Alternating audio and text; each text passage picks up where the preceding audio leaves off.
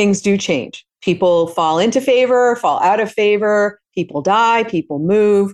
I mean, do you really want your healthcare proxy to be someone who's 3,000 miles away? Is part of that process that I talk about in the book, the calm approach. The last step is maintenance.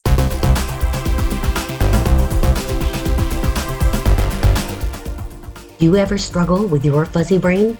I do. Welcome to the Uncluttered Office podcast. Here I share what I've discovered from my challenges with ADHD and chemo brain. I'm your host, Catherine Avery. I'm a former Wall Streeter, now certified productive environment specialist, and ADHD productivity coach with well over 20 years of experience in business, office design, and productivity. I'm a badass cancer survivor and thriver, wife, mom of a teen and a cat and a lifelong geek. I'm old enough now to be proud of it.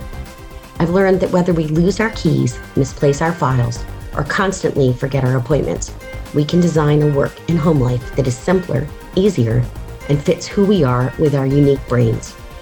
I believe that to be truly productive, we need to learn how to be intentionally unproductive, a strange twist for a productivity coach. But hey, I love to ski, sail, and surf. Listen in and learn how to streamline your space and systems so you can be more focused, organized, and have more time to be intentionally unproductive.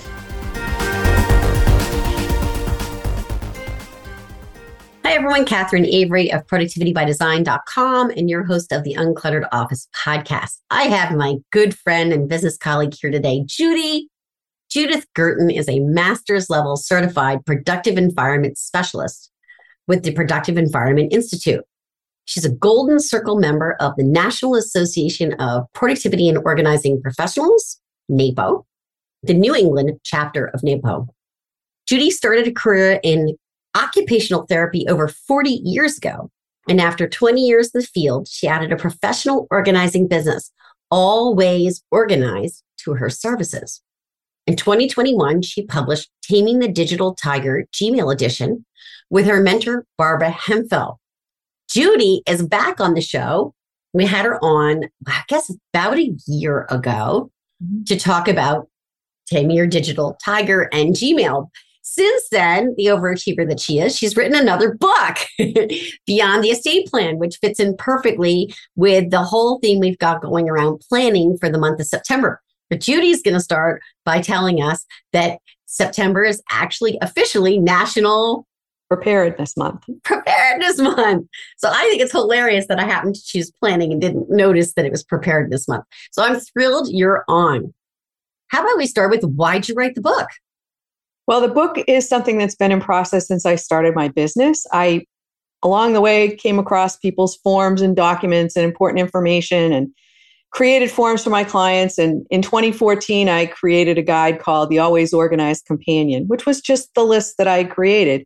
And when the pandemic started and people started having more severe issues real quickly, I decided that this was time to revisit the Always Organized Companion and expand it into what it needed to be. I mean, in my own life, I lost my mother in one day. She was in a pedestrian versus automobile accident, and going through settling her estate was eye opening. I mean, she had a lot of things prepared, and back in those days, everything arrived in the mailbox mm. instead of the email box or by text message or not at all. Now that things are digital, it's not the same. I mean, when we did her things, everything arrived in the mailbox. Eventually, we knew everything. Now mm. that's not true. And to account for that, I felt like this part of the guide that deals with digital organizing is just as important, if not more so, for many people now. So I read Beyond the Estate Plan Guide while I was on the beach. It's not exactly beach reading. that being said, it was such an eye opener for me. I think I knew some of these things, but I never knew them all in one place. And I never really thought through the importance of bringing all this information together. I'm 56 years old. And I'm at the age where I probably should be thinking about putting all this information together. Well, I think COVID really brought that home for a lot of people. You know, you could be fine one day and be intubated the next day, and not being able to tell people where things are or what things are. when we went to Florida to care for my mother in law when she became ill, the first task that was the hardest was finding out who all her doctors were. It was crazy. There was business cards and you'd ask her, is this your doctor?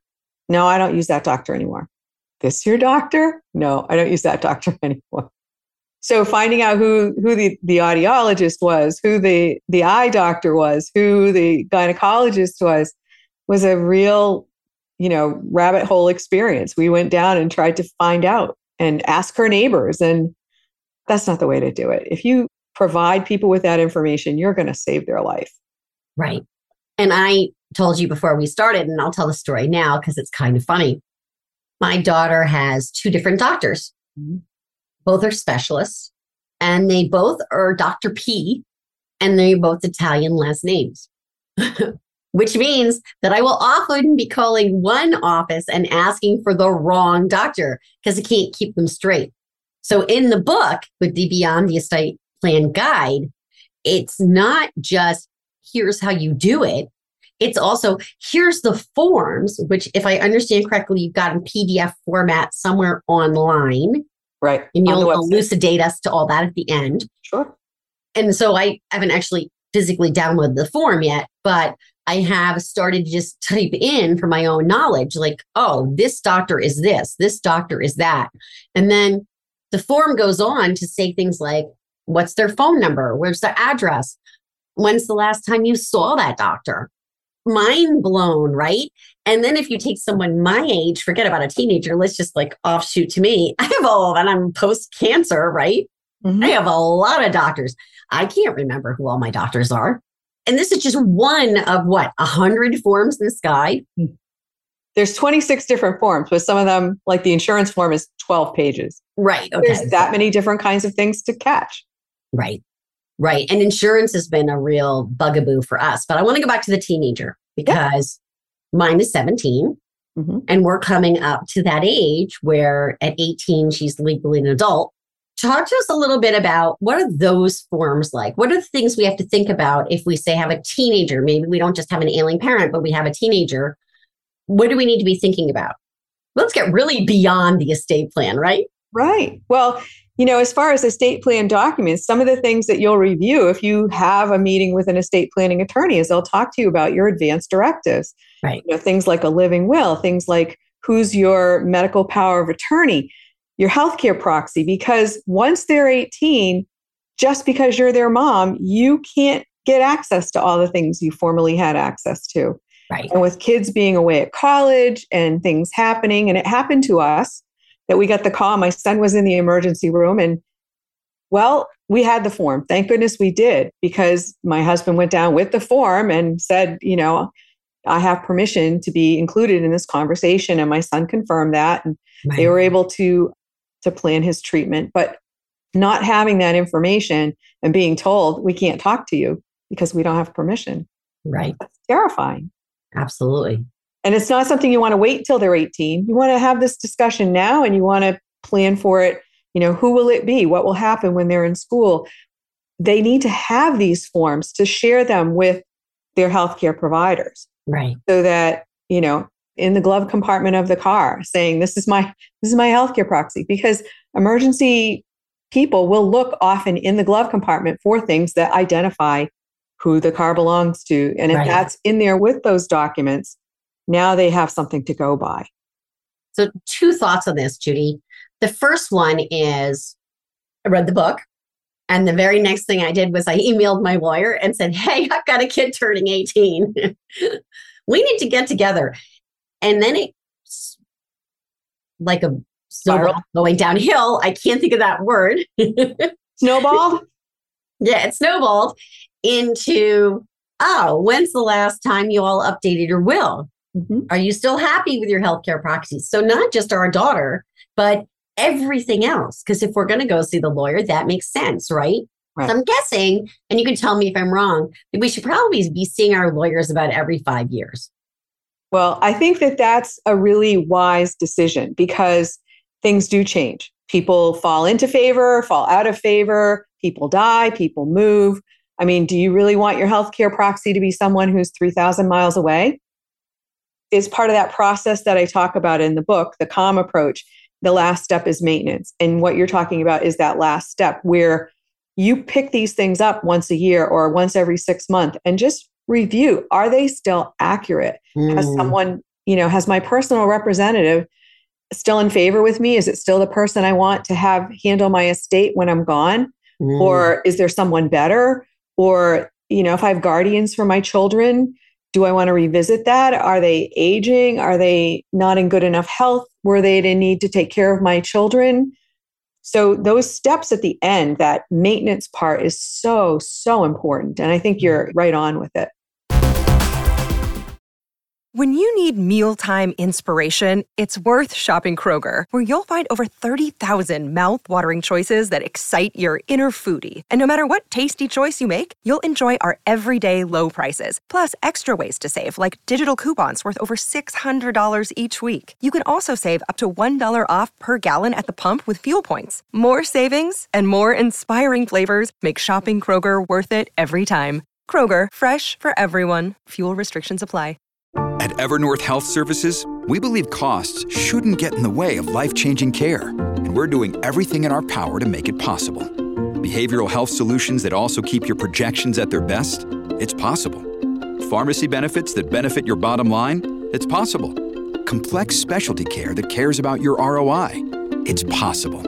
Because we're already doing it. All while saving businesses billions. That's Wonder made possible. Learn more at evernorth.com/wonder.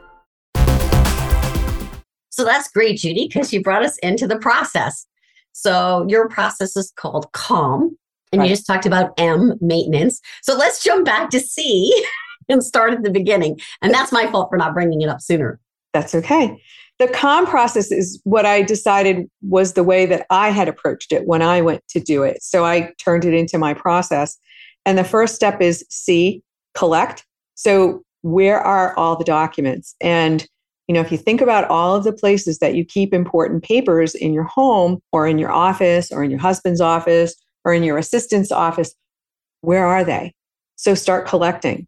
You don't need to do anything with it at this point, just collect them, bring them all together in one place. Now, in the course that I'll be teaching and in the resources for the members, there's an index of how to store the papers in a logical way so that people could search for them and find mm-hmm. them and know where they are. But there's different ways to do that. So, first, we collect all the information. Then we're going to go through that box of paper or pile of papers or boxes of papers, and we're going to analyze what's in there. So, when you look at those forms, it's asking for account numbers or policy numbers or agent name and number, those details about those people. So, you may have some of that, maybe you don't. So, document what you do have and note what you need move on and just keep going through that pile because every bit of information that you document is a step in the right direction for the people, your, your power of attorney, your personal representative, your family member in knowing what to do and who to contact. Mm. So as you find where the gaps are, then you can decide, well, what's the next step? What do I need to do to collect the rest of this information? So A is for analyze. Analyze. Got it. The third step is locate. So, where are you going to put them? Are you a mm-hmm. binder person? Are you a file cabinet person? Are you a grab and go file, fireproof, waterproof, emergency tote that you can take with you on a moment's notice? What's your feeling about how you need to store them? Because mm. these are the kind of documents that need to be stored together. Because if you did need to leave in a real hurry, you're not going to go to the boxes in the attic or the basement or the front hall closet or the garage or your office or ask your assistant. You won't have time. Nice. So, this information gathered all together in whichever form makes the most sense for you so that you can take it with you will help you in a medical emergency. It will help you to recreate your life should something happen like a fire or a flood mm. or a tornado or a hurricane. And I think that most people listening will have identified with one of those. Something had happened where you had to evacuate or you had to lock down or something. Right. And then M again is the maintenance phase. So every one of these forms that we create, we want to go through them just to be sure the doctor didn't die, you didn't change financial advisors, you don't have different insurance. I mean, every year for us in December, it's open season. So we can change our medical providers. But are we going to keep the same doctor? Are we going to keep the same dentist? Are we going to keep the same eye doctor? Are we going to, is our lawyer different? So making sure just to make those updates. And the, the toughest part is doing all of this the first time. Mm. So once you go through all these steps and you've collected all this information, the main step that you'll need to do going forward is just what you just mentioned was the maintenance step. Realistically, Judy, how many hours, days, weeks do you think getting started on this takes? That's a good question. I mean, it depends how complicated your situation is, how many right. family members that you have, how much you already have your documentation gathered. Mm. So I would say that if if I were going to start this process today, I would start with the bills that I owe so that if something happened to me, someone would be able to pay my bills. Ooh. They would know who I owe money to and how to pay it. Or if it's already scheduled to be paid, like if you're paying online and they're already automatically taken from your account, well, what account? How do I know? Right. How could I stop that if I didn't need this service anymore? So, mm. gathering those details, gathering your medical professionals in one place so that if a medical emergency happens, they can access your other specialty providers so they know you know when was the last time she had this test or that test or what she due for or what she being treated with or those pieces of information that's easy to transfer between doctors now. Right. Especially medication interactions something to think about. Right. And another one that's really important that people who have pets we often forget about our pets but if you have pets at home and you're in an emergency room in a coma, who's going to take care of your dog, your cat, your farm animals? So you need to carry a card in your wallet. This is a, a bonus tip for the day. carry a card in your wallet that says, I have two dogs, three cats, and a gerbil. And this person, name and address, phone number, has agreed to take care of them. Call them. Wow. Because I just think, oh, I know exactly who's going to take care of my pets and who would handle them, but they wouldn't necessarily know. Right. If you can't tell them, that's unknown information. And that's not something they'll necessarily be, you know, all about finding out. But if you keep it with your with your license or with your medical insurance card in your wallet, there's a good chance that that's going to get found. Some people even keep them in the glove box of their car. Right. I wonder if, Judy, and I mean, this is not a question you may or may not be able to answer just off the top of your head. Um, but you know how you have like an ICE in your phone that says in mm-hmm. case of emergency? I've started putting passport information and some other things in there so that I have it readily. It's all two factor authenticated, password protected, and all that kind of stuff. Don't get me wrong. Yeah. I'm waiting for you to be like horrified that it's in there. But you know, when we were traveling, it's become so much easier to put the global entry and everything else into your phone. I wonder if there's something out there, and it's something I'm going to check into before this episode posts. If there's a way you can put that kind of pet information somewhere into an app in your phone. So, if you're using a password manager like LastPass or 1Password or EasyNet, most all of them have something called secure documents. And rather than filling out some of the forms in the book, you may be able to go right in there and list all of, you know, this information right inside your password manager. Now, people are all, you know, worried about, well, I don't want to put all my secure information there. But the way that password managers work, they have zero knowledge architecture. So your master password never leaves your device and goes to them. Right. So they don't have that. And your your information is encrypted going up to them and coming down from them. So you're not going to be putting your information out there like the people I know who keep a Word doc on their computer or an Excel spreadsheet with every piece of information. But you can also store things like your payment cards. So if you have a bunch of credit cards and you need to keep payment information and you need to know what those numbers are when you're shopping online or you're out somewhere, that information is in your password manager. Nice that to me is a more secure solution to keeping that data where you can access it. You, they have apps that you can put on your phone, and you know the new phone that I just got has biometric identification. So you have to put your fingerprint on the app to get it to open. And they have other two factor methods, or you can get a hardware device like a YubiKey that you can plug into your device to authenticate and get your access to your, your apps. So a number of different ways to do so, it. So, Judy, I can't do the biometric thing. I can do the face recognition, but I can't do hands because I don't have fingerprints. I know. There's a lot of people who don't have fingerprints anymore. I thought My it was husband... pretty cool when I found that out.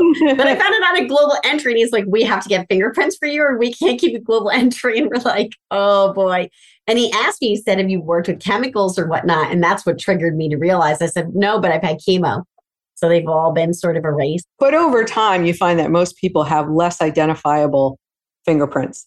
And that happened to my husband too. When he went to work for the government, he had to provide a set of fingerprints. And they're like, you don't have fingerprints anymore. Now they have another way that they can do it. I don't know what it is, but that's top secret, Judy. They'd have to kill you.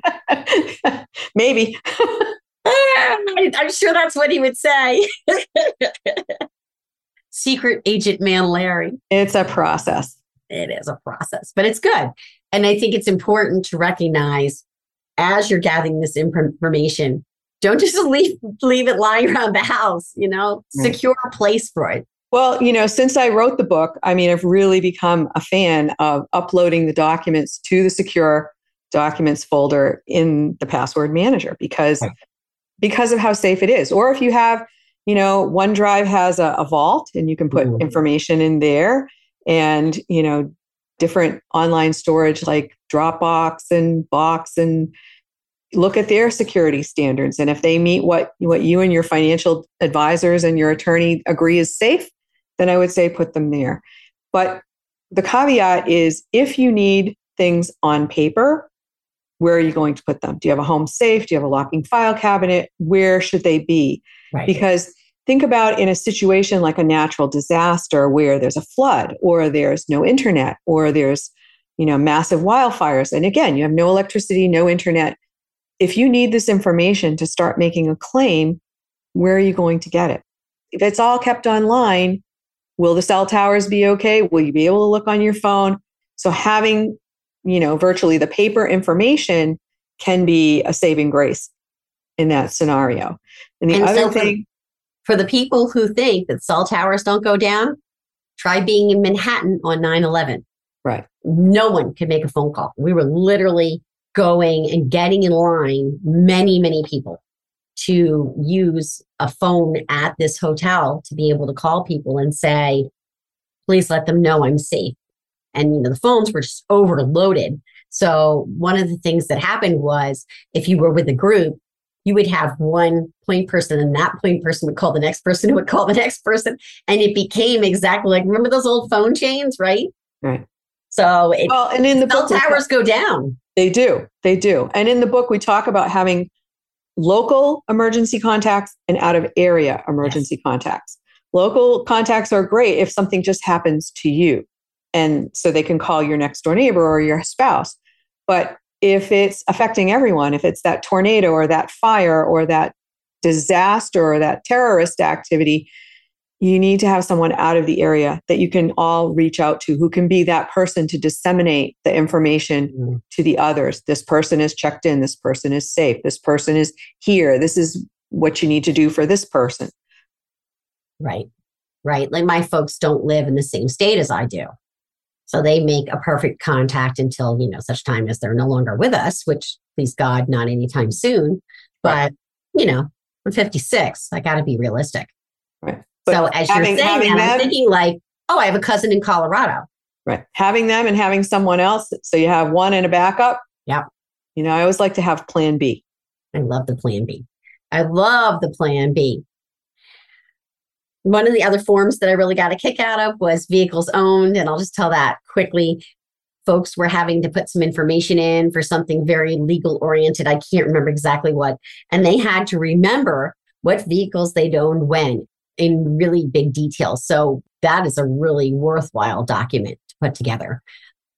You know, I always sort of wrap these up with a productivity tip, and I happen to know because we talked ahead of time that yours is uh, really juicy and meaty. And so I want to give you plenty of time to explain it. So the, the thing I like to share with people, and especially since I started doing this project, this Beyond the Estate Plan Guide, is people get overwhelmed by the sheer number of little itty bitty tasks that really add up. And one of the first ones is going through all of your contacts. Mm. I mean, do you really want your personal representative or your power of attorney having to go through 10,000 names or 2,000 names to find people that you're doing business with or that you have as contacts. So the rule of 26 says anything that has an alphabetical sequence to it, break it down. In 26 days, you do one letter a day. So today, if you take your contact list out and you go through all of the letter A, do I still know this person? Is this person still alive? Is this person still my doctor? Is this person still someone I need to contact? you know, was this something I needed for a short time in my life and don't need anymore? And clean up those contacts. Right. One letter at a time. By the end of September, you will have a clean contact list. Love now, it. once you've got that done, export that list and store it with your secure documents. Because if you lose your phone or you can't get into your contacts and you have it there, you have a place to start over. Wow, that's brilliant. And I have to tell you, I did something very similar. Over the summer, we moved our email list for business from MailChimp over to ConvertKit.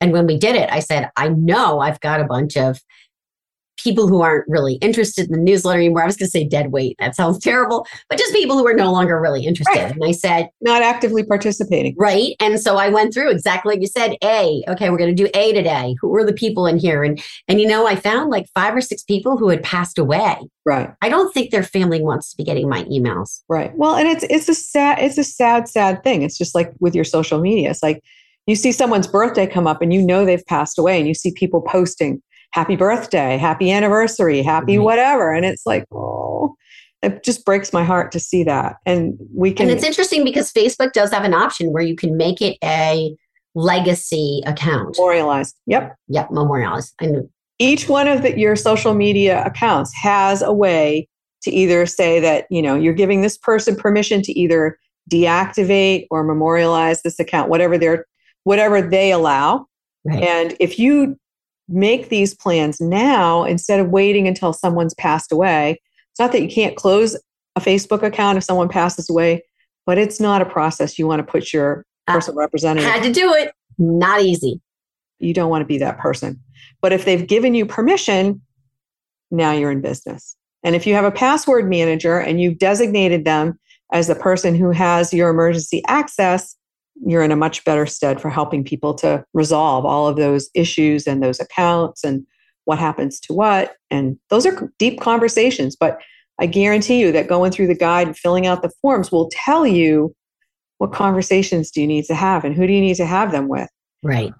I've gotten calls and emails from people saying, I need to talk to my brother. I need to talk to my father. I need to talk to my uncle. They need to know about this. Yep. I hear you loud and clear, Judy. So now, you know, I'm the first one signing up for your course because there's no way I'm going to do this by myself because I need a little hand holding. So let's start with how can people find you? Whether they want to buy into the course, whether they want to get the book, whether they want to come into the free Facebook group, you have a whole variety of ways of people getting into this information and taking that first step. So the the easiest way is just to go to the website beyondtheestateplan.com everything that they'll need to know the links to buying the book on Amazon, to being able to join our member community. Once people join the member community, they have access to download the forms that are in the book so that when you need a new copy of something, you can download it right from there. There are fillable versions of those forms as well. So if you want to do them digitally and you have a secure place to store them, you can fill them out and you can upload them to wherever your secure portal is. And again, it's really easy from that point on to just go in and update your forms as you need to. So we have that. We also have a, a Facebook group where people can join right from the website. And anything new that I find out about anything that we need to document or updates to things or interesting facts or people that I've spoken to who have a new perspective, I'll be posting about in the Facebook group. Nice. And that's beyond the estate plan that's the name of the group. Love it. Love it. So we're going to get people prepared in National Preparedness Month. So grateful for you for coming on and being a part of this September planning month, which is planning is also a way to be prepared. So um, I'm very grateful to Judy. Thanks so much for being on today. Thank you. You've been listening to the Uncluttered Office podcast, available on iTunes, Stitcher, Google Play, and www.productivitybydesign.com. I'm your host, Catherine Avery. If you like what you've heard, please share this episode with someone you think needs it. I would love for you to leave a review on your favorite podcast platform. Your reviews make my heart sing and can help even more people find the gifts in their productivity challenges. Thanks for listening and see you next week.